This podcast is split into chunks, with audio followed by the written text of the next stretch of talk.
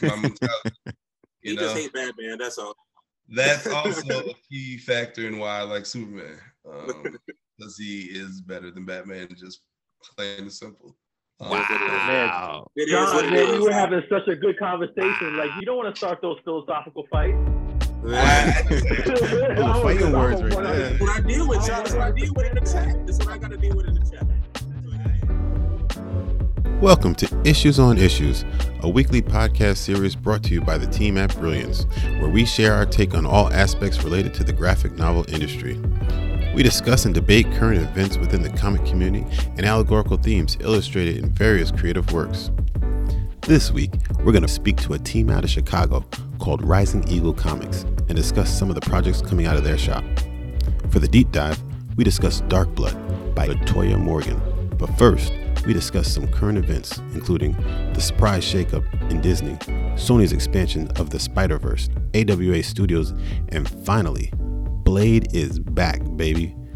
Please be advised that our conversations may contain spoilers of the works discussed. Stick with us for more right after this quick commercial break.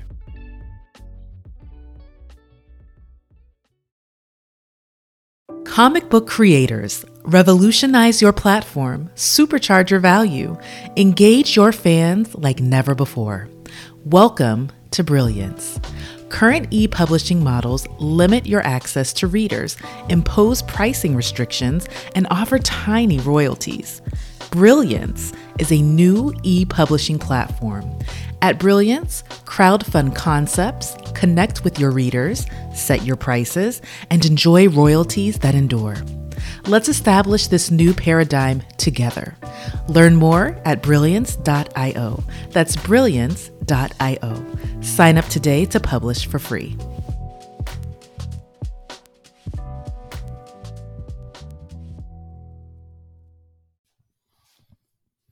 All right, all right, we're back. What's going on, Britt? Chilling, baby. Just getting ready for Thanksgiving. Yeah, I hear that. I hear that. Yeah, man. So, what's going on in the news in your world? What's any, anything interesting you want to share? I think the biggest uh, piece of news that just happened. Uh, there was a big shakeup over at Disney where former CEO Bob Chapek was replaced by his predecessor, Bob Iger, who comes back after uh, a couple years uh, off from the company. This is crazy, man. This is crazy. Like, what happened like Sunday? Sunday, you just mid like late Sunday night. All of a sudden, you hear reports that the board ousts Chapek and bringing back Iger. I mean, you know, I, I follow this. I've been following this this saga for a while now. It's just been crazy, you know, because okay. First of all, let, let's. You mind if I go ahead and just talk for a little bit? Hey, you're here. Go for it. Yeah. So let, us take a step back, right, and think about Iger and, and who he is, right? Because you have Michael Eisner. You remember Michael Eisner? Yeah. So so Michael Eisner was the CEO of Disney. Like that was our CEO like during our childhood. And you know, they they say like he brought in like he was like the renaissance of Disney. So he brought in, you remember like Lion King and like Little Mermaid and the acquisition of ABC and ESPN. Like he did that. So, you know, he had a huge legacy right there. And then like towards the end, he kind of started faded. And I guess there was like a little board coup and they ousted him and brought in Iger. You know, I wasn't really, you know, following business news like that at the time. But, you know, I think if I were, I would think, how is this guy gonna like take over from Michael Eisner, who who basically built Disney into what everybody knew it was, which at that time it was it was huge, right? But then here comes Iger, and Iger takes it to the next level. Like, I mean, you know, he's he's known for his his deal making ability. So, you know, obviously everybody knows he brings in Star Wars, he eh, you know, Lucasfilms, he brings in Marvel, he brings in Pixar, and then he right before he leaves, he ushers in this next evolution of Disney with Disney Plus, right? I mean, he he literally like brought Disney to the next level. Um, so I think he did a phenomenal job. There was like he was supposed to retire like three times, and every time he he kept coming back for more. And um, I think if anything, I think one of Iger's biggest failures actually is is Chapek, right? Because I mean, he chose Chapek to take over, and he never wanted to retire. He kept saying Chapek's the guy, Chapek's the guy, but then he he kept coming back and didn't want to retire. Eventually, he retires, and then when he does retire, I don't know if you remember, but like instead of leaving, he says like I'm going to be executive chairman. So he still stayed on board. He never wanted to leave, and then you know there was rumors even when he finally left that he was kind of um, behind the scenes, kind of fighting with Chapek. So I think there was always not always bad blood, but I think more recently there was some bad blood. So I'm pretty sure he had something to do with it. Yeah, I feel like Bob Chapek was in a no-win situation to begin with. Um, he obviously comes from a different part of the company. He was head of the theme parks, yeah. and uh, I think that was his primary focus. Unfortunately, he came in right when COVID came, so uh, obviously there was a lot of theme parks that were unvisited. So he didn't really have a chance to really maybe implement the vision he wanted. And then aside from that, uh, just this last quarter, the the earnings for Disney were really down. I think they said they lost 1.5 below what they were expected. That was so just that an really excuse, the, man. I think that was just an excuse. Sent the, well, yeah, it sent the stock price uh, spiraling. So you know, I think they wanted someone to come back who they who they know, who they felt comfortable with, and honestly, the the new push to go to streaming for Disney Plus is uh, one of their big revenue sources. I think they're leaning on for the future, and they feel like Iger's the better guy to kind of run that, in my opinion. Yeah, I mean, like the the whole stock stock market is down, right? All, all the big companies are, are are down. So for them to use that as the reason why, after they just they just renewed his contract, right? This for another two years, and they said he's the man, he's the man, eh, you know, and then to say all of a sudden that you know that he has a little bit of a he has a bad quarter, so we're getting rid of him overnight, right? You know, there was more to the story. I mean, well, yeah, you know, for sure. Guy, I mean, and obviously there was other things. Obviously, he uh the whole legislature in uh, Florida thing, the exactly. back and forth he had with Governor DeSantis, uh, you know, just just different things. Bill. I mean, yeah. yeah, all that it, it, all kind of all plays into that. So, you know, uh, when they had yeah, something I mean, they could actually physically point to, they they used it as the as, as the signal to go ahead and make yeah. the move. I mean, you always talk about like it's it's a relationship business, and I think you know they they always talk about the the um you know the ability to have relationships and and be a people person is so important and and I think they always talk about Chapek not being able to do that you know they they talk about how he fumbled Scarlett Johansson like you said with the don't say gay bill and the, issues he was having with the employees he just wasn't able to connect um, like you would need to do for, to to play that role as CEO for a company like Disney. I think they've been doing actually a pretty good job with Disney Plus though. So yeah, um, another piece of news that's out there right now. Uh, it seems that Sony has put in order to create multiple Spider-Man themed series that were gonna air on MGM Plus domestically and on Amazon Prime worldwide. Um, and it, they've tapped Angela Kang, who is the Walking Dead uh, showrunner, to come in, and she's gonna start by creating a show centered around Silk, uh, Korean American born Spider Man variant. And uh, she is uh, obviously of Asian descent. So it's really exciting that, you know, they're going to play into that. Uh, wh- what do you think about that, Job? Yeah, I'm excited. I'm really excited about that. You know, that they're, they're playing off the model of um, uh, Into the Spider Verse um, with Miles Morales. So, so, they're kind of using that as a frame of reference. And I'm excited to see where that goes. You know, I love my animation and everything. So they seem like they have a lot of characters that they can build out in that franchise. Yeah, yeah, and you know, they you mentioned uh, Into the Spider Verse. They actually have partnered with Phil Lord and Chris Miller, who were the writers of Into the Spider Verse movie. So um, that's exciting. That you know, it's a good team, and I feel like these are interesting characters and and fascinating stories to look at. You know, going forward. And then another piece of news: AWA Studios just had a recent announcement saying that they were adding uh, new partners to kind of come in and and work with them. You want to talk about that a little bit, Josh? Yeah, yeah. I mean, you know, I don't know, know too much about this. You know, AWA Studios uh, partnered with some some well known uh, creators: Reginald Hudlin, Greg Hertzowitz, Loretta, because I can't pronounce her last name, Kalogoridzis, uh, Joseph. Hey, better than me. Good job. you know, I'm not good with names, man.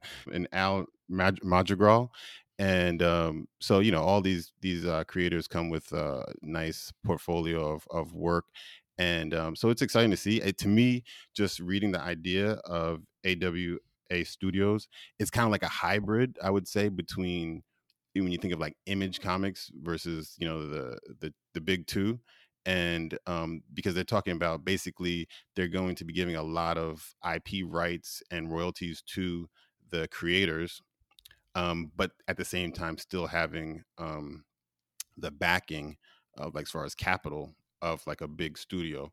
So um, it's exciting to see, and and the, the vision is, you know, they're they're taking, um, you know, they're allowing these creators to kind of help set a foundation to build characters based in graphic novels, but with that idea that it's going to be not just for graphic novels, but for an entire uh, multi-platform ecosystem, whether it be you know animation or movies, etc. So it's to be really exciting to see. I'm, I'm looking forward to that. And you got your boy Reginald Hudlin right there, so we'll see what they could do. Yeah, no, I'm I'm a big fan of his work. Um, hopefully, he gets in. Uh, you know, and, and is able to do some stuff with Marvel again.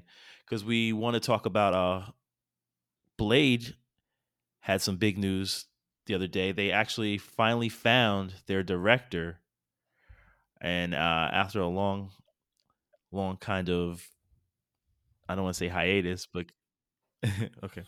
Um, I don't know too much about the director. What I am excited is that they're getting things back on track. So that's exciting. And there are sounds like they're going in the direction of going dark and gritty and shooting for the, the R rating. So I mean, I'm excited about that. I look I'm looking forward to to what they can produce. And you know, if Mahershala Ali's on, on board with it, um, then it's all good.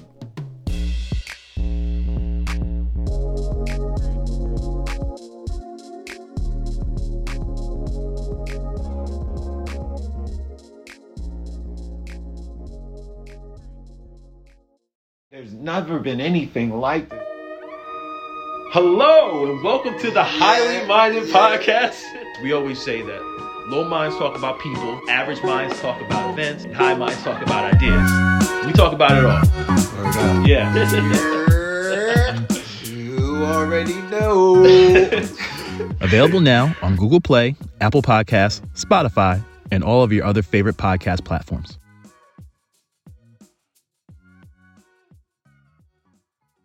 All right, guys. All right, all right, all right. So let's discuss Dark Blood by Boom Studios. The writer is Latoya Morgan. Artist is Walt Barna. Colorist Miguel Muerto. Um, and the reason why I came across this book, um, honestly, I, I, saw the cover and I was like, "Oh, this is interesting." And then I saw the um, the writer and um, Latoya Morgan. I looked her up, and you know, I didn't know who she was initially, but when I looked her up, I saw that you know she's she's been a writer for hit shows like uh, American Horror Story, The Walking Dead, and Shameless. Um, I enjoyed all of those, and she's also done some work. Um, she was a co-executive producer and writer on Into the Badlands, which is kind of cool. I never really watched all of it, but I thought it's kind of cool. Um, and then I saw recently she she uh, struck a deal with um, Warner Brothers to have her production company um, have a she has a contract with uh, Warner Brothers for a production company Tinker Toy Productions. So I was like, oh, this is pretty cool. Let me let me see what this is about. Um, so I'm just gonna just describe quickly what this book is about. Um, it takes place in the 1950s. Protagonist is Avery Aldridge. Uh, so World War II vet who uh, was a member of the Red Tails, and basically the Red Tails were um, fighter pilots that escorted the, the bombers um, during World War II. Um, Tuskegee Airmen yeah, he was a member of the Tuskegee Airmen. And um, so he he works at the local diner to provide for his family, and he's also wrestling with uh, mental and physical traumas from the war, as well as the everyday ridiculousness of living in the Jim Crow South. And uh, the series of six issues, you know, they they track two different timelines. One being Avery's experience in World War II, and the other his life in in the South um, during this period. And um, the stories are kind of linked together by the letters of correspondence between Avery and his wife.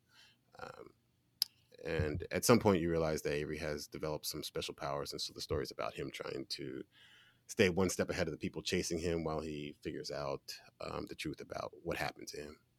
So um, I thought this might be interesting. I thought there was uh, some interesting topics that that came up in reading this that I thought we might enjoy discussing. So I, I brought it to you guys to see if you'd be interested in, in discussing it. So, what are your thoughts, Britt? Uh, I mean, I really love seeing this time period depicted in comics. I like how they, uh, like, I think that the idea of you having to come into your power and and take it is a really interesting thing, especially when people are, are not trying to allow you to be all that you can be. And I, I really like the fact that we did it through this vehicle of a black man who was who's living in the South in in you know in a racially segregated time, and he has to figure out how to wield his power so it doesn't necessarily threaten other people because it could easily be dangerous for him to to to be seem too powerful but like then again he has to also use wield that power and it's like just like the razor's line of how to how to how to you know live his life without you know going too far one way or the other. Yeah. What do you think chris? I mean there's, there's a lot of themes here right? I think you know my my initial just what is my initial reaction to like the book itself the six books or six issues was that you know it, it tackles a few very I think well known at least or at least within our community well known themes, but it feels a bit a bit on the nose. Um, you know, I, I think I think um, you know it gets a couple key points across, and I think some of the issues that are reflected in the 1950s concerns that a character like a black character would have in the 1950s in a comic book or even in real life um, you know, they're, they're still relevant today. And that, that, so that some of that, like, for example, you know, him, like, I will get into it, but, you know, there's some medical experimentation that he undergoes that, you know, is under the guise of like healthcare for him. And, um, and, and just those types of issues are, you know, those that kind of have parallels even in today's society as you look at like pushes for, um, diversity in clinical trials um, and getting like the black community more involved in um, in medical investigation. Um, it really does tie to like you know real life real life trauma and you know issues that are reflected in this book. And so when I say it's on the notes, sometimes I feel like they're just ripping or she's she's like pulling without you know without even covering up, just just pulling and copying into this storyline, you know, parallels from from the 1960s. Right. I mean, that's very close, right, with the Tuskegee uh, ex- syphilis experiments, and and you know this guy being a you know Tuskegee airman, right, and dealing with uh, these ex- this this doctor experimenting on this community, right, and, and, you know unbeknownst to them, right, they just oh it's a clinic down the street. This guy seems you know benevolent, and and you know he wants to help the community, and he's independently funded, so no problems there with the money. All the questions are answered. Um, come have your family checked out, and then it's like you know he's experimenting with a compound on these people. Yeah. And it's like you know the idea that you know uh you're you're reaching out to someone or you think that someone's helping you and just being benevolent you know for just out of the kindness of their heart but just knowing that on the back end you know perhaps they're exploiting you for things that you might not see on the surface and you just have to be careful about who you trust.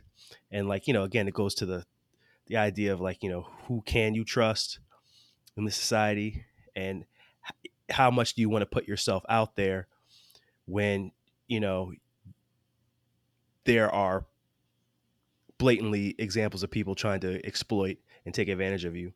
Yeah. how how how do you learn to trust? How do you learn to open up? How do you learn to accept society? How do you learn to be accepted in society if you don't have that, you know, basic level of trust amongst each other? Yeah.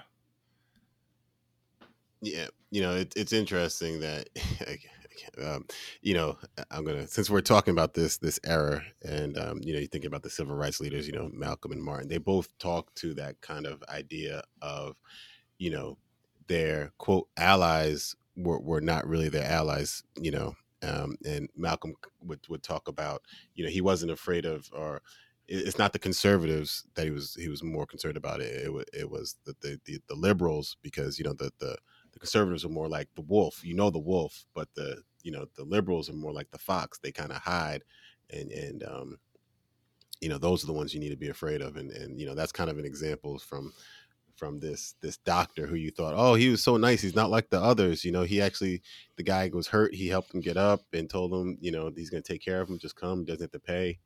You know, only lo and behold to find out that not everything is is on the up and up. Yeah. Martin actually has a really great quote with that. He said, uh, the, the Negro's greatest enemy isn't like the citizen councilman or the Ku Klux Klaner. It's the ordinary white person who's more dedicated to order than to justice. Mm-hmm. Mm-hmm. Yeah. You know, and, and, and it is a uniquely, a, a uniquely black perspective, right? I mean, this idea that, you know, trust but verify um, and or like you know nothing is nothing comes for free that that's not i don't think that's everybody's reality but it is it, it is part of the learned history of being black in america and, you know, that's highlighted by things like the tuskegee experiment. It's highlighted by things like healthcare inequity. It's, it's you know it's highlighted by a, a various different places where you see you know a second class citizenship start to emerge or at least that you know a, a, group like like being treated as if they're second class citizens. And so it, it is and, it, and, I, and, I, say that to say that you know I was listening to this podcast recently. Uh, I don't I can't remember what it was but I think it was on NPR and they're interviewing Eric Holder. Did you guys hear this they interviewed Eric Holder and they're asking just like some basic questions like oh like you know I, I didn't know this but apparently he grew up down the street from Malcolm X Mm-hmm, so they were yeah. like, "Hey, like you know, you grew up down the street from Malcolm X, and like you know," and they asked a few questions, like, "Oh, yeah, what was it like?" And he's like, "Yeah, I didn't really know the man, but I knew he was a man of importance."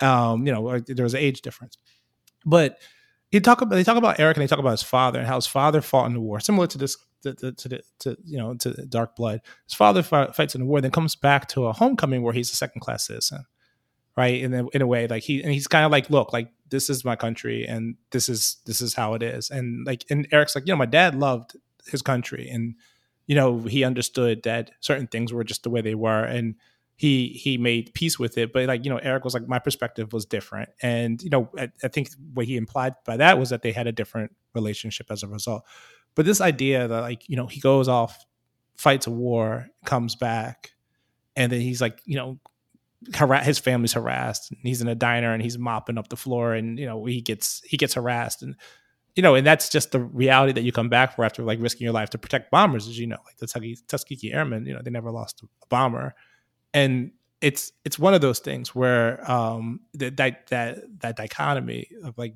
be what it's like to be in America and to love America, but also to not be loved by America, is is you know it's one of those themes that's in this book, but it is is still relevant today. Yeah, that, that was a good interview. I, I remember it now. You talked about him doing the the sit-ins. Um, I think he was was he at Yale or, or wherever mm-hmm. he was, and right. his parents, you know, they were more conservative and they wished he would just like, you know, do what he's supposed to do. Mm-hmm. Um, but yeah, it also kind of reminds me of um, I don't know if you guys listened to the the sixteen nineteen project or, or um, they had a lot of different uh, media formats for that. They had the the writings, but they also had a, a podcast series, and um, to me that was one of the most um, it, it, was an impactful uh, podcast series. And you know it talked to the experience of the narrator and she would talk about you know the country that your your family's from and you know african americans you know because of the way um, the history of, of slavery and being robbed of our our you know our heritage as far as knowing our where we came from and our, our names and our language religion and, and, and all of that um, we basically are americans. Um, that that is our culture. That that's what we know. And um, you know she they, they asked them to bring in like the flags of where they where they're from and um you know, there there was something I, I forgot what she ended up doing. If if she just picked a, a random country in Africa and pointed to it and said that because you know she was ashamed that you know she didn't know or didn't have it, or she said that um you know it was the American flag. I, I forgot what she what she said, but the point was that you know her family fought in the war. You know they're proud Americans, and it goes to your point, Chris, about being you know that that relationship that many um African Americans wrestle with of of being proud uh, Americans, but at the same time, you know, being Americans in a country that doesn't necessarily love them back. You know. Well said. You, yeah. Okay. Uh, just to, to, point to some other things about this particular book, you know, there are there are some. I would say there are some like some some common tropes too. For example, or not. I wouldn't call it a trope. This just recognition of some common tropes. Like so, for example, like magical Negro, right? I mean, that's that's essentially what the main character becomes. And then there's like a nature connection, like this idea that like he is somehow connected to the world around him in some innate way, right? And I, I, I, I maybe I'm stretching, but I draw that from the scar on his back. So you know, he hits that electric fence. Uh, it scars him. It's part that's part of his war injuries. He has his back. His back is bothering him, but you know, between the books, there's an image of a tree, and then of course, like the scar on his back looks like a tree. He's able to conjure up some type of power. Uh, you know, uh, these are all you know things that we see you know commonly in Hollywood, like you know, black people being associated with nature um, or being magical and things like that. And so I think that she, I don't know if it's, I can't tell if it's on purpose or not, but she's like, she really hit like almost everyone um, as she, as she kind of goes through, you know, building out this world for uh, for her book series.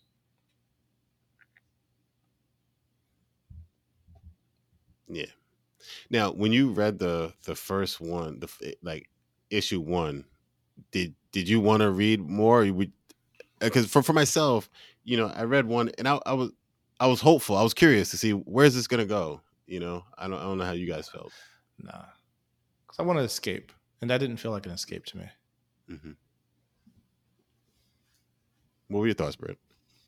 I, I, I mean, you know, I think we've seen this story a lot. You know, mm-hmm. uh, it, it, I mean, obviously, it was it was well done, but it was not necessarily uh, totally original in that.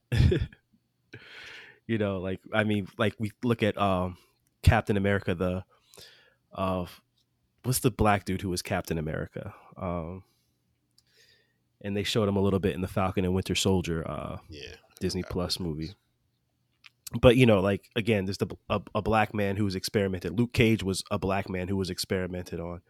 Mm-hmm. You know, who's trying to figure out how to how to get out of his situation. Like you know, there's a there's there, we've kind of seen it before. mm-hmm. But I mean, I I love the historical context of it, and again, just the time period of itness of it. I thought was really cool. Yeah, what's the name of that uh, series that was um, Lovecraft uh, Country? Was that what it was? Yeah, I think that's yeah. Mm-hmm. Yeah, I, I, I enjoyed that. I thought that was um, that was sci-fi fantasy, uh, but more more nuanced, um, and I I enjoyed that. Um, I don't know if if they take this Dark Blood series and they adapt it for um, you know TV that they'll be able to build the world a little bit more um, complex and, and nuanced. Um, but that would that would be my hope. I, I do did find it was kind of just to Chris's point on the nose. It didn't really um end with anything I wanted to like read more about either. I, I think maybe the ending could have left a little bit more or teased a little bit more than it did. I mean, what did it just end with his daughter looking like she had powers too or something like that? Well, that so a couple of things, right? The daughter has powers, and he has the list, and he's going across the country to, I guess, inform people that have been experimented on to let them know, to make sure they're either make sure they're okay or, or maybe join forces and do something. Just, just pause there. Like, let them know what? Because his inter his interrogation of the two people who knew what what was what was atrocious and he learns he learns nothing right? He comes off i'm sorry i, I just want i'm frustrated right? Because the character is like he doesn't come across very i, I say um he's he's not very enterprising. And he doesn't really figure out kind of like what his end goal is. He's just kind of reacting. And and it's it's and some of the stuff it's like well you know you, you really need to kind of figure out like okay like you've got these two guys you asking them what happened why but you never find out like you're just satisfied with just getting being angry about it and so if he's going across the country John, no, I'll just leave it here like he's going across the country to tell people what, what is he going to he learned nothing so what can he tell them just that hey you might have powers mm-hmm. they, they might hurt you if you use them i don't know um, and then the other thing is that he's going to possibly be like the security guard for Martin Luther King.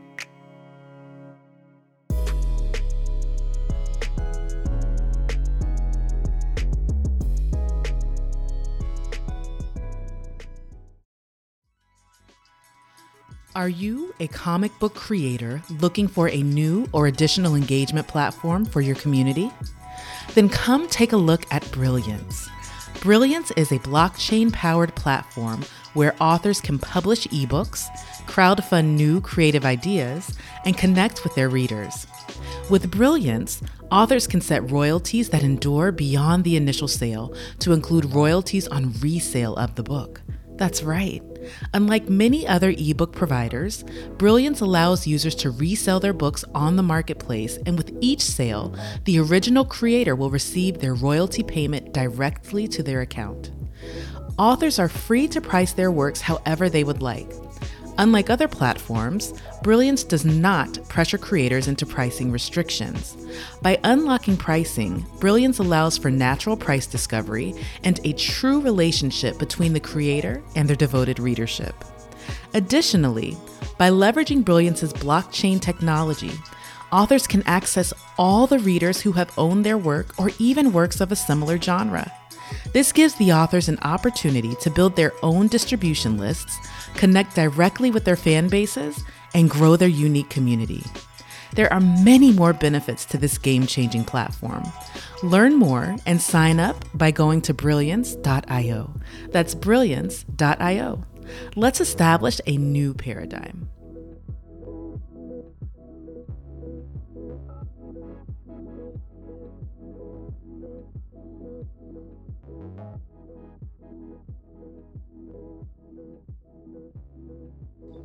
So yeah, so let's go back into it. So John, so tell me, what, which properties are you working on over at uh, Rising Eagle? So I I do Sergeant Soul. That's my original one. That's where actually everything started at. So we can come back to that. And I do Connie, which is the most recent drop for me. I released that earlier this year. Okay, so then tell us Sergeant Soul, right? Kind of like the basis, kind of like you guys first came together working on that one. Yeah, so Sergeant Soul was really the first thing I created. So 2016, Civil War comes out, and we see Black Panther on screen for the first time. Mm-hmm. Um, and that kind of really sparked something in me. I'm like, I want to give people that feeling, give people something like this. So I decided I want to combine the two things I love, which was writing and superheroes, comic book stuff like that let me jump in here. So, Greg, so let me talk to you about. So, what's up, man? You guys have a shared universe, right? Yeah. It, it, it, it's Sergeant Soul, and there's Connie, and then I'm Showtime. He's basically a, a kid. He's 19 year old. He finds out he's in a comic book. So he's basically just trying to change the narrative of his story. Wow. So it's like, so it's definitely it's got that Deadpool s fourth wall humor to a degree. Yeah. But it got the Spider Man responsibility with the invincible level of violence if I can like if I can just like mix them up and like put them all together. Gotcha. Yeah. So like Grant Morrison is someone I've been reading a lot, and like he writes really heavy meta commentary, like comics from the the, the entire Batman run he did a couple years back to the Animal Animal Man run in like '88. I've been binge reading that. So I, I definitely like the right like meta commentary. I don't like the right straightforward. I definitely want you to think, but I want you to have a good time while you're you know you're reading this and that way you can have those. Oh, oh, oh. Okay, I see why he did that. In like issue two, page four, you know, I want you to just run back to it, and then just full circle it. Okay, so so, so, so, so let's full circle this now. So then, Greg and John, right? You guys came together. How do your properties connect? Like, how does that work? Like, how do you and how do you even figure out like where your yeah. storyline is going and how does it connect to this other storyline and how does it um, all come together? So uh, I, Murph, Murph and Son, pretty, we're pretty meticulous. Well, I'm pretty meticulous on the like timelines and like how we can shift it. Because you know, comics, there's always like a, a, sliding thing going on. So we kind of have a very loose sliding timeline, but Sergeant Soul's of the first active, but he's not the first known hero for us. If that you know, if that makes sense, we have kind of other characters, other properties that have, Yeah. as we introduce, have been there longer. But Sergeant Soul's got he's like Superman. He's gotten that infamy first, really, Mhm. and then get like he didn't get blackballed out for the infamy that other characters may have gotten early on. and so we're building towards like an active sprawling universe in the sense of we have events planned already in which all of our like crossover events and events that are reset and change uh, parts of the timeline So you both are are writers, right? Um, Oh, yeah. And so, do you have a partner that does illustration, or ha- not yet we're uh we all use different artists um We're all outsourcing right now. Okay. but we are actively we're always actively looking for like Definitely need some in-house artists for sure. you know, because we understand how e- how much easier it can be when you can have a guy like, yo, can you, you know, turn out this promo or something like that, or have some a story sketched out and just or have someone dedicated to just your set of scripts and things.